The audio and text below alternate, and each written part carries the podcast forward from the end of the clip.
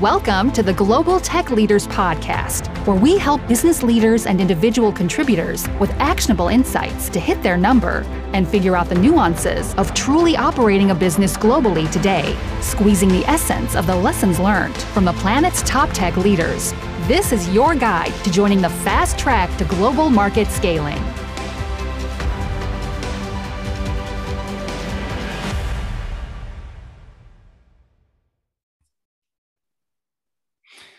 So on today's show, we welcome Veronica Romney. No relation to Mitt. I need to clarify at the offset. Uh, uh, maiden name Iglesias, also no relation to Enrique or uh, Julio, so to speak. But she is a dream architect by training, um, very involved in helping people realize their best self, an area I'm extremely passionate about. So we're very excited to have Veronica on the show. Um, she believes that you can start a business alone, but you can't scale it. And boy, can I relate to that. So I'm really excited to get into that topic. So, moreover, welcome to the show, Veronica. Thank you, sir. I'm super excited to be here, and uh, you and I have a lot in common in our background, so this is going to be a fun conversation. Yeah, let's let's hope so. Certainly. I mean, so I, have had the good fortune of working for some big multinationals. I started out my career at Dell, having done a post grad um, in international business and marketing. I then went through the software game, so moved from hardware to software. Started my own. I worked at HubSpot. Yep. Went through their IPO. Very fortunate to make, meet some great folks there and learn a ton around marketing. Um, I, I, managed to heal the wounds of sales and marketing, understand what it's like for those two to actually get on. In fact, we recorded a show a little earlier where we talked around marketing and talked to a great sales leader CRO who, who who's managed to achieve same as well. But um, I suppose for me, um, Veronica, like just kind of kick it off and tell us a bit about your background, what brought you to be where you are today, and kind of why you're so passionate about what you do. If you'd share. Yeah, I I want to tell you. I mean, the only thing that's common about my background is I haven't really deviated from marketing. It's like the boyfriend I've never left, you know. Okay. So, like that's I graduated in marketing, and I've I went immediately. My first role was at Ancestry.com, being the email marketing manager. So I've I've never deviated from marketing, but how I've come to be with marketing has taken different twists and turns. Certainly, right? Coming because I was with ancestry.com when they went from private to public. So I went, mm. I, as a 20 year old deploying millions and millions of emails and then also being with a company, very significant brand during a very big like public release, you know, that's, that was huge for me in my career. And then I, I got into like the nerdy side of marketing, which was like mm. SEO and PPC and like some, I mean, we're talking about algorithms and we're talking about Panda and Penguin and all these, like we're talking about some nerdy sure. stuff um, in agency life. And then I went into the software game like you did. So I ran mm. a, a marketing department for a property management software company that I think is like evaluated in billions. Like they're going to be the next big unicorn, right? In uh, Silicon Valley. So uh, it's, yeah. And then like, you know, because you think that you would just be content in doing what you're doing. It's, I wasn't. It's like not to be a Disney movie, but it was like kind of Moana, where I felt like the quiet voice still inside me was calling yeah. me to the wild in some ways.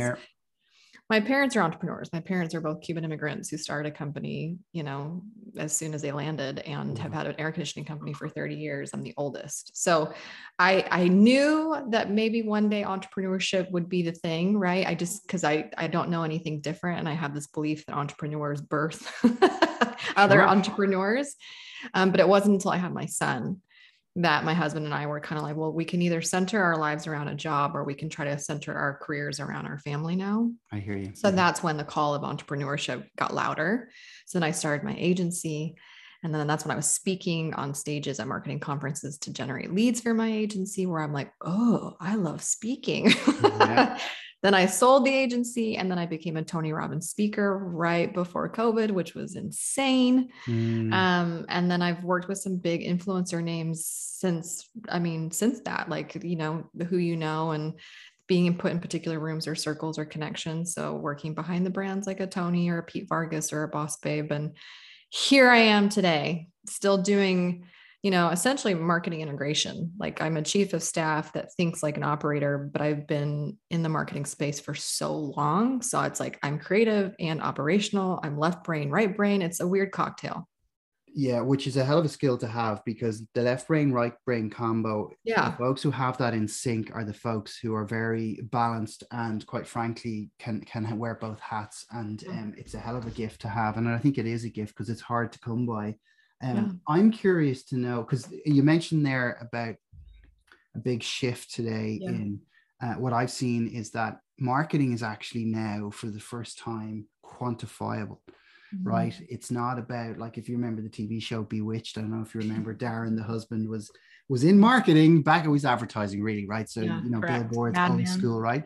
Which is wonderful. Mad Men right? Yeah so you're mm-hmm. writing checks you're hoping it works you know some of it works somewhere you can't measure, but that's fine. Let's keep going. Those days are long over. Oh. And it's the advent of HubSpot. And you know, you've got RevOps today, which is a big topic that we've covered on the show a few times, where mm-hmm. it becomes very quantifiable and very metric driven. Um, and I fundamentally believe that you either sign up for that, you believe in that, you hold yourself accountable to it, yeah. or you hide in the weeds. And, and I mm-hmm. saw this at HubSpot, right? I saw this um, where it's a little bit like we have an expression here in Ireland. It's like turkeys voting for Christmas, right? It's, it's or Thanksgiving or whatever your holiday of choice might want to be, where you consume turkey, right? So um, it's like, oh, this is going to show me up for all the stuff I've been wrong for the past few years. Thanks, but no thanks. How has your experience gone with that uh, that shift, Veronica? Yeah, it's interesting because I, I mean, most of no all of my day now is really in amongst online entrepreneurs that do not come from corporate america or corporate period like at okay. all right so i remember when i you know being at an ancestry.com or being at a you know a massive organization with thousands of employees like when you're doing marketing forecasting and road mapping and like data or die like, yeah, sure. justify the employee justify the campaign post-mortem this i mean like and then and then you walk into the wild wild west of online entrepreneurship and i say things like postmortem or i say things like utm and i say and it's like what, what? like it's really interesting. It's really really interesting. So I, I i haven't been able to bring all of the tools and all the things that that was a baseline minimum requirement in a corporate environment to do what you do as a marketer but i have brought a lot of those tools because I do feel like, especially in online entrepreneurship, I feel like sometimes their forecast, their revenue projections are based off feelings oh, yeah. and mindset. and manifestation. like, I'm going to manifest a $2 million business. I'm like, wait a minute. How do we manifest a $2 million business or a $6 million business? And that's a lot of the language that I hear in quote unquote CFO meetings. I'm like, I don't, I'm, I don't know what this is. So yeah. it's it's been interesting to be on both sides of that marketing lane from different angles. What's your experience of entrepreneurs that make it and those that don't make it? And my experience has been, and I've partnered with folks, I've seen, you know, I've worked with some good folks, I've worked with some folks who are good folks, but they're just not built or keyed in or willing to adapt or learn or take it to the next step. Because as an entrepreneur it's super tempting to just go ahead and create a lovely job for yourself. And you know this is fine. I'm making an okay income. It's respectable living. We take care of my family. And that's okay. And there's nothing wrong with that by the way. Yeah. or you can say i have something here. I have a systematizable yeah. uh, business that i can scale what to, to you is the difference there in, in making that happen? Is it a want or is it a um, a mindset thing or what does that look like? What's been your experience? Yeah i mean so God, so many things going through my head. So and we're talking about like a founder because i could go off on a whole tangent about business partnerships we welcome tangents on this show so oh well. Let, me, let's just let's just put that in a box for right now. But just taking one one solopreneur who um, one founder organization right? Here's what i have found that I think is really interesting. And I do, I talk about this on the website where it's like it's easy to start because you have a good idea mm. or a good opportunity or a good, like, honestly, sometimes it's timing. I think we saw that with COVID in particular, where uh, there are overnight millionaires, people that had crafts for kids, people that had home oriented kind of services. I, I mean, I've worked with a woman who has a multi million dollar business teaching women how to make pretty cookies. Like, because in a lockdown mm-hmm. what is everybody doing making sourdough bread and, and needing desperately for some hobbies right in a virtual economy so i there's actually a lot of people that have made it that's not the question to me. Like, do they go from zero to the seven figure mark? Right. It's do they go to the seven figure mark and actually can sustain that is where I find to be the like Mm, what what is it? It's not zero to seven, it's seven to like sustainability at seven and then multiple seven and then maybe potentially even eight figures.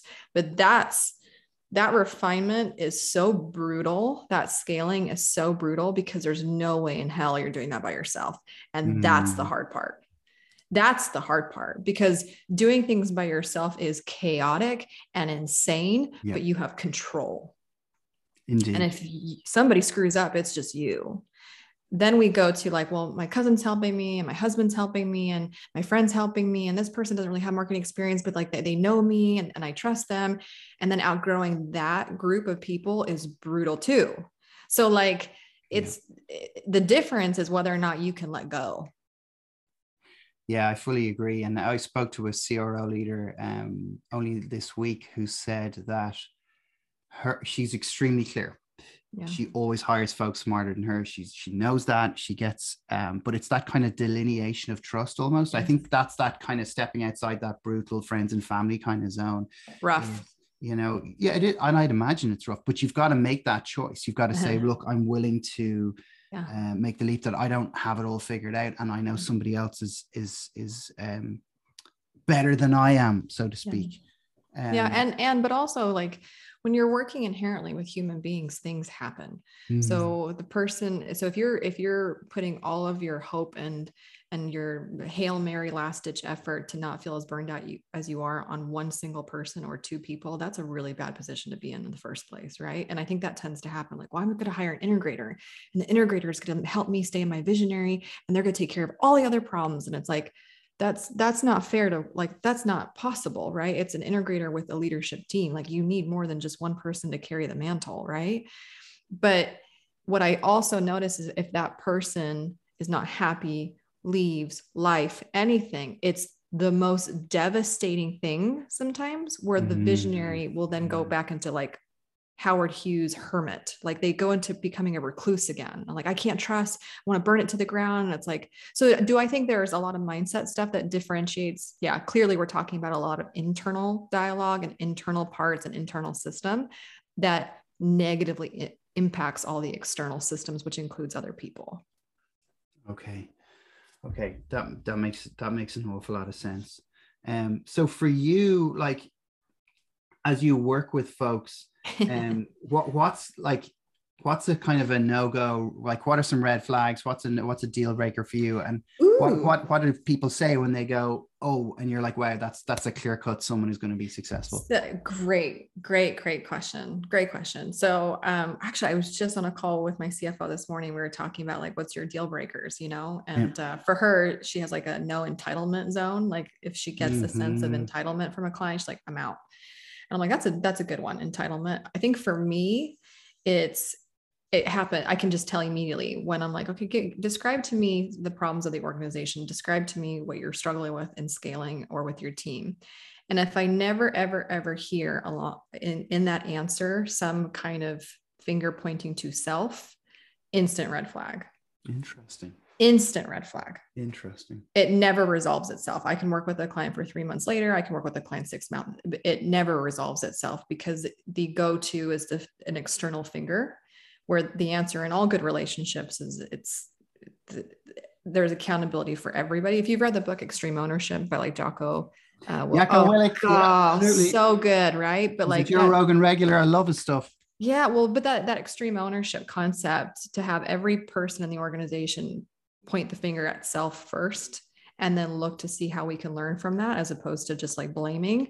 But yeah, it's a red flag immediately, especially in a consult or a discovery call if somebody never takes any level of accountability for sure. So I'm going to put this out there. Um, I honestly, fundamentally believe the world would be a better place if human beings, and I've said this on shows before, right the way back in season one, I said this. If people looked around and said, you know what, this problem might be related to me. If human beings Yeah. en masse, if there was some sort of spray we could put out into the atmosphere Yeah. and it would insist they did that Yeah. and it would switch a, a you know a light switch in their brain or whatever I genuinely think human beings would progress further in the Yeah. in in human evolution. Quite Yeah. frankly, I know it's bold to say, but are you on board? Of course I am. And I it just actually makes me think of a, of a conversation I had this week with the with a client that she was she was feeling pretty low. She's just like, I just feel like I'm not seen, I'm not understood. And I just feel very lonely in my business, which I think if you talk to a lot of entrepreneurs and they say it's lonely at the top, it's very isolating. I think like I being again, my parents being Cuban immigrants and having their own company, like I know what it if and they have each other, you know, they actually have each other. But for somebody that doesn't even have that, it's it is very isolating and you can't disclose everything and that you have to hold some things to the chest. And it, it is really a hard position to be in being a leader for sure. But I remember there was like a really there's there was this conflict with a team member in particular because the team member was feeling uncomfortable and like she's like, well, she doesn't understand me. And I'm like, okay, hold on. And there was one point in this conversation, it's like, whose side are you on? And I was like, ooh. Mm, And what I said to that, and this is really, really important to me, is in the work that I do as like a dream team architect, fractional chief of staff, I'm not on anybody's team. So like think about it from a marriage therapist standpoint. It's like mm-hmm. the therapist saying, I'm on the wife's side or I'm on the husband's side. When that if you're a good therapist, that's not coming out of your mouth. What you say is like, my client isn't the wife, my client isn't the husband, my client is the marriage. That's how I approach my work my work is I'm not on the visionary side, I'm not on the team side, I'm on the side of the company. And there's going to be times where the company is not being served, which is my client, because the visionary is in their own way. Or the team member is also not performing to the best of their abilities and it's impacting the company. But the client is the company, not the person if visionaries could also have that kind of mindset with their own business, holy crap, revolutionary. Well, it's it's interesting you say that. It's a very very true statement. I've never heard it put in the context of a marriage, but if you mm-hmm. look Mhm. at the way the law is structured, you know, throughout the mm-hmm. Western world, the law is structured that if you're a director of a company, you have a mm-hmm. fiduciary duty as, and in public companies, this is taken even more seriously, to uphold the best interests of the company, and that means putting the company before yourself. And I know there's mantra around paying yourself first, and that's really Sure, not sure. exactly what that means, but it, that is very, very, very true. Um, and people forget that, and I think they they look Mhm. at themselves and go, "Well, I have to be taken care of. I'm entitled." I think you're dead right uh, to send people packing when they have that sense of entitlement. I, I do you know how do you know how we ended that conversation? go for it. Tell me, we, please. we this is how it would crack me up. At the end of the conversation, she looked at me and she's like, I think so- something along the lines of like, is it appropriate if I tell you that I hate you? And I'm like, well, what? And she's like, I hate you because you're right. Uh, and it's uncomfortable. And I'm like, well, just please don't shoot the messenger because, but that's my role. Like that's my job. it it's is, like, yeah. and that's the definition of middle management. It's, it's, it's a really interesting position to be in because you have to be able to take the, the voice of the people, especially if they're not happy, but be able to deliver it to the way to the top where they can hear it and not be so deeply mortally offended. And then vice versa to take the frustrations from the top and not have it crush the morale of the team at the bottom. Like it's a really interesting to position for all of middle management. So certainly what I do as a consultant to be in the in between. Um, I, well, that kind of leads in, into my next question, um, which is like, how do you feel personally about telling, because telling people they're wrong or telling them they're great, or you know, hey, how does that work in your world? Because I'm, I'm imagining you're doing this each and every day. All the time, all the time. I'm not, for the record, I am not a therapist. I'm, not, I'm not none of those things. I've just had a lot of worldly experience Sure. that has guided me in, in moments like that and having higher, you know, emotional intelligence and things like that. Sure, Mm. come to my aid. There's no question. Um, but yeah, there's definitely days where I'm like, wow, that was a heavier conversation. Or and I and I said that, and I've said that to my clients before, like eventually I will tell you everything that's disclosed to me, but let it be very known very clearly that I will use my gift of discernment to discern when it's a good time or Mm. not a good time. And you have to trust me on that. Because if I know that you're supposed to show up on a webinar in front of 10,000 people and pitch, I'm not going to bring some things up. Right. I'll wait. I'll pick my timing. Like I, so, and there are certain rules of the engagement that like I, I will share this. I will be cautious of how I share it, especially if it's related to something sensitive. I Mhm. will choose the time in which I bring it up when I feel like you're ready, as opposed to being a distraction. So, like, I, I try to communicate as I can, but it's very known, and they know when they sign up with me too. Like, I'm going to say things that they might that the team's not they're too scared to say but it needs to be said. And they know that. There's no way that you would engage with me if you didn't know that. Yeah you're setting the expectation up front and i think that's have to. thing. yeah it's like a sales conversation. Sandler sales training talks about upfront contracts yes. effectively that's Sandler's. what it is. Yeah yeah absolutely. Well tell me about a turnaround. I'm, I'm excited to hear. Maybe tell me about a time where you got you know someone you were like i know i can fix this or maybe i'm surprised that this guy did or this girl did what they did. You know maybe tell me about one you're particularly happy about. Yeah i have one i have one private client right now and where i can just tell and it's always like it's sad because it's I, this is my thing as a consultant. I work myself from the inside out. Basically i work myself out of a job. So like i try to like come in sit in the seats that are or the the gaps and then basically fill them and work myself out by developing sure. teams behind me in leadership so i have a client right now i can just tell like he's graduating like it's time because when i first started working with the organization it was essentially two different divisions that weren't even communicating with each other and yet the services they were rendering was for the same avatar the same client I'm like this is the most inefficient thing I've ever seen in my life.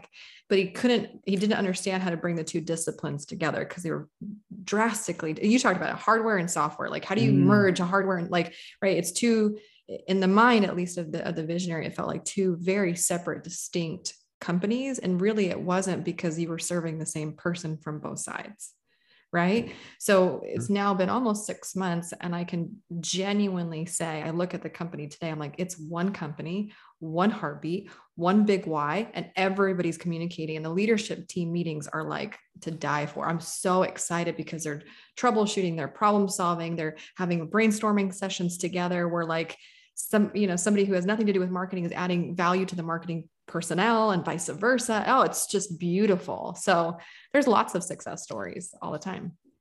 I love that. And I, I, I, suppose um, one of the things that really strikes me about your bio is how, and you said this at the at the start of the get go, is about public speaking. Um, and I guess my question is like I, have done a bit of it myself. I've dabbled. I'm, I'm, not really afraid to do it as such, yeah. but um, it's not something that presents itself all that often. My, my wife is awesome at this, and she yeah. wouldn't have been somebody who would have taken to this, and now she's just a rock star at it, yeah. which I love. But do you think people are born with it? Do you think it came naturally to you? Do you think you can coach folks? Do you help folks to do that? Tell me about that journey. Ooh, good question again. Um, do I think people are natural born charismatic people that like the, the limelight and the spotlight? Yeah, of course. Like I think mm. there's lots of mm. extroverts out there that like give them a mic and they're off to their races. Sure. Um, that was not my story though. I okay. and I wouldn't even categorize myself as an extrovert because as soon as I get off the stage, I like immediately go to my hotel room and then don't go out. So like sure. so it's so I can't say that I genuinely thrive off receiving energy from people 24 7 no no no i deplete myself However, what I do enjoy about the stage is it's essentially teaching. I love teaching. I, it's whether it's the Sunday school class with 16 17 year olds talking about like gospel stuff that I teach Amazing. on Sundays, or it's uh, MBA students at FAU, or it's, you know, 16 year olds in high school. Like I just like teaching. And so I didn't realize that public speaking was just teaching at a bigger scale. Mm. So that's how I look at it. Like I and I again, I I didn't seek it. It was pretty much part of the job requirement. Like, hey, you're the director of marketing suite products. I need you to speak on behalf of our annual summit. Okay, fine. And that happened in Park City, and my mic was cut out. The oh. first, like, there was no mic, and I was a it was packed room because I was the only marketing session. So it was a packed room, and I had no mic, and I was secretly five months pregnant. Nobody knew. Oh wow. Okay. And my mic goes out and I'm looking at the back of the room and I hadn't had formal training yet. Like I didn't know how to handle that like I do now, having gone through heroic public speaking and having gone through with Pat Quinn and stuff like that. But remember the mic goes out and the tech guy's having an issue and I'm like, yay, nay, and everyone's staring at me. And I got to a point, and this is very much because I'm Cuban. There's no, no doubt about it, where I'm like, you know what, F it.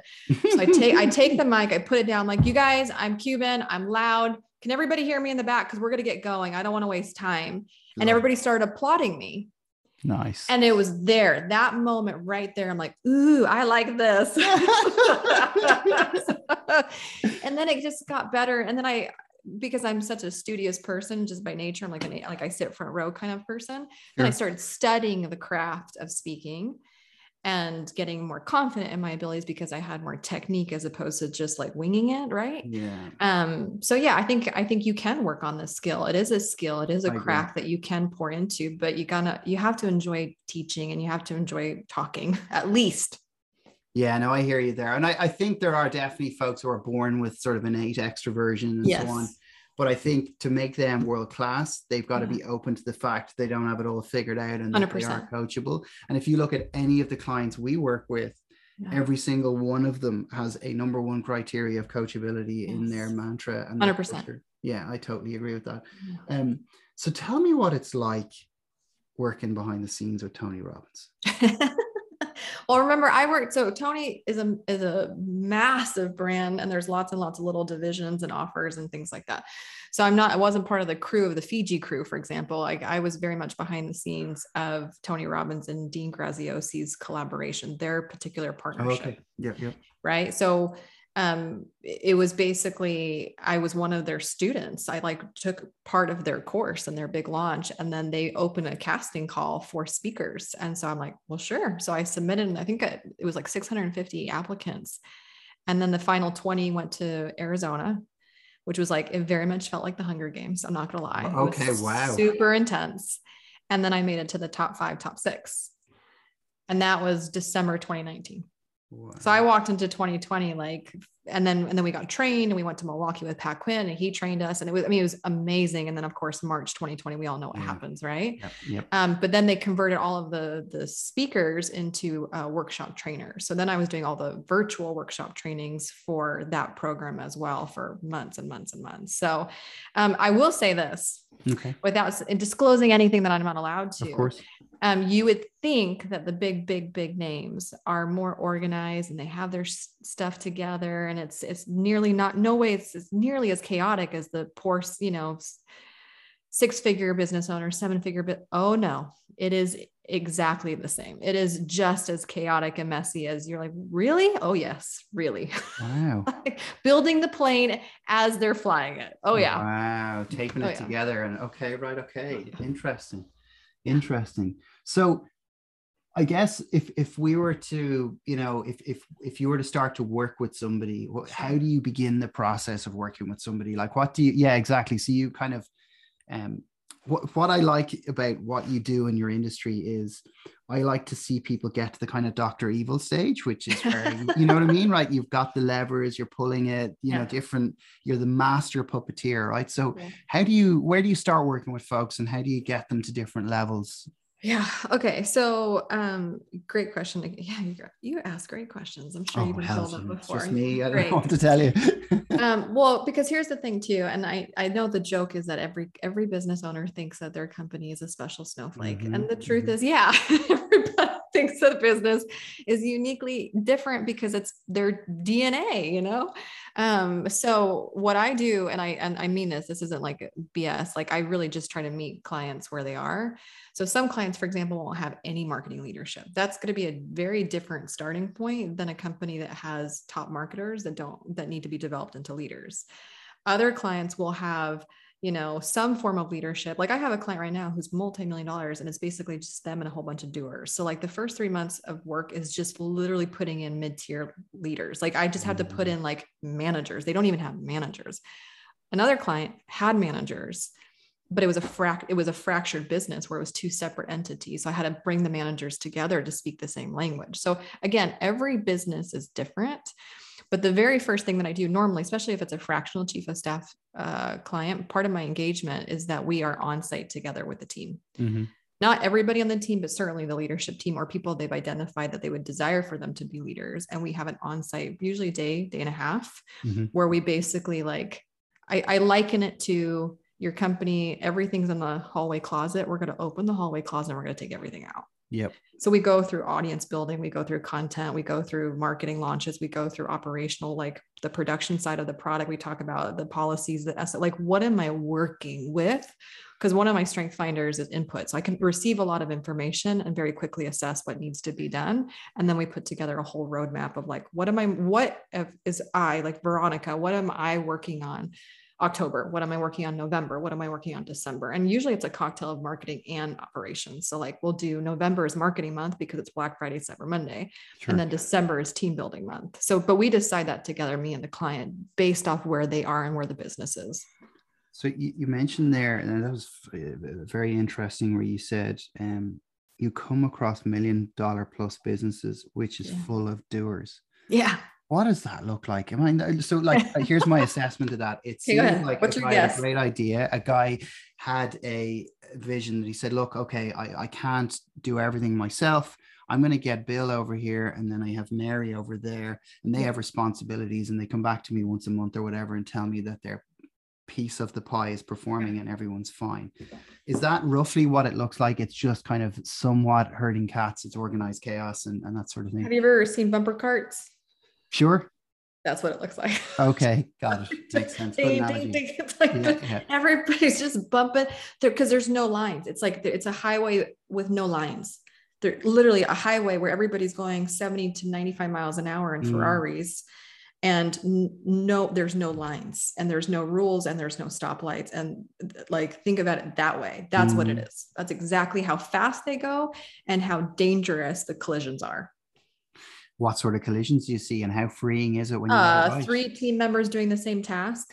Okay. Like i mean just crazy stuff or or you know uh, one person's given the assignment or thinks that they're in a position of authority and then the other the actual like maybe the ceo or the president will undermine them by going around them to the immediately to the doer underneath them and they didn't they had no idea that happened. I mean just so much poor communication and lack of delineation who's doing what who's qaing that person oh that's another uh, thing that i see a lot doers expected to QA and self manage their own deadlines, which, if you've ever worked with a creative, is like a big no no. Mm. Like, doers don't set deadlines, and doers with fatigued eyes should not be responsible to QA their own work. Yeah. And that comes back to the accountability point as well. 100%. Yeah. yeah. I, I think that, you know, for me, if I could give any tidbit of wisdom here, it would be around um, always fight your inner voice to do it yourself. Yeah. Always suspend that and go no i don't need to be doing this. Um, i can offload this to somebody else. Like i have an assistant in my business who quite frankly is just off the charts amazing. And she often comes to me and goes ross have you had the chat with yourself? Have you, you you know you know that's not a, a, thing that we should we've talked about this you know i'm like okay you're so right. I'm sorry i'm sorry i'm sorry. I think if you can fight your inner internal dialogue fight your natural instincts you'll be fine. You know um, my cro and i joke about you know when we say i'm just going to be myself and our wives turn around and go don't do that. Yeah. Don't do that. And and it's so true it's so right.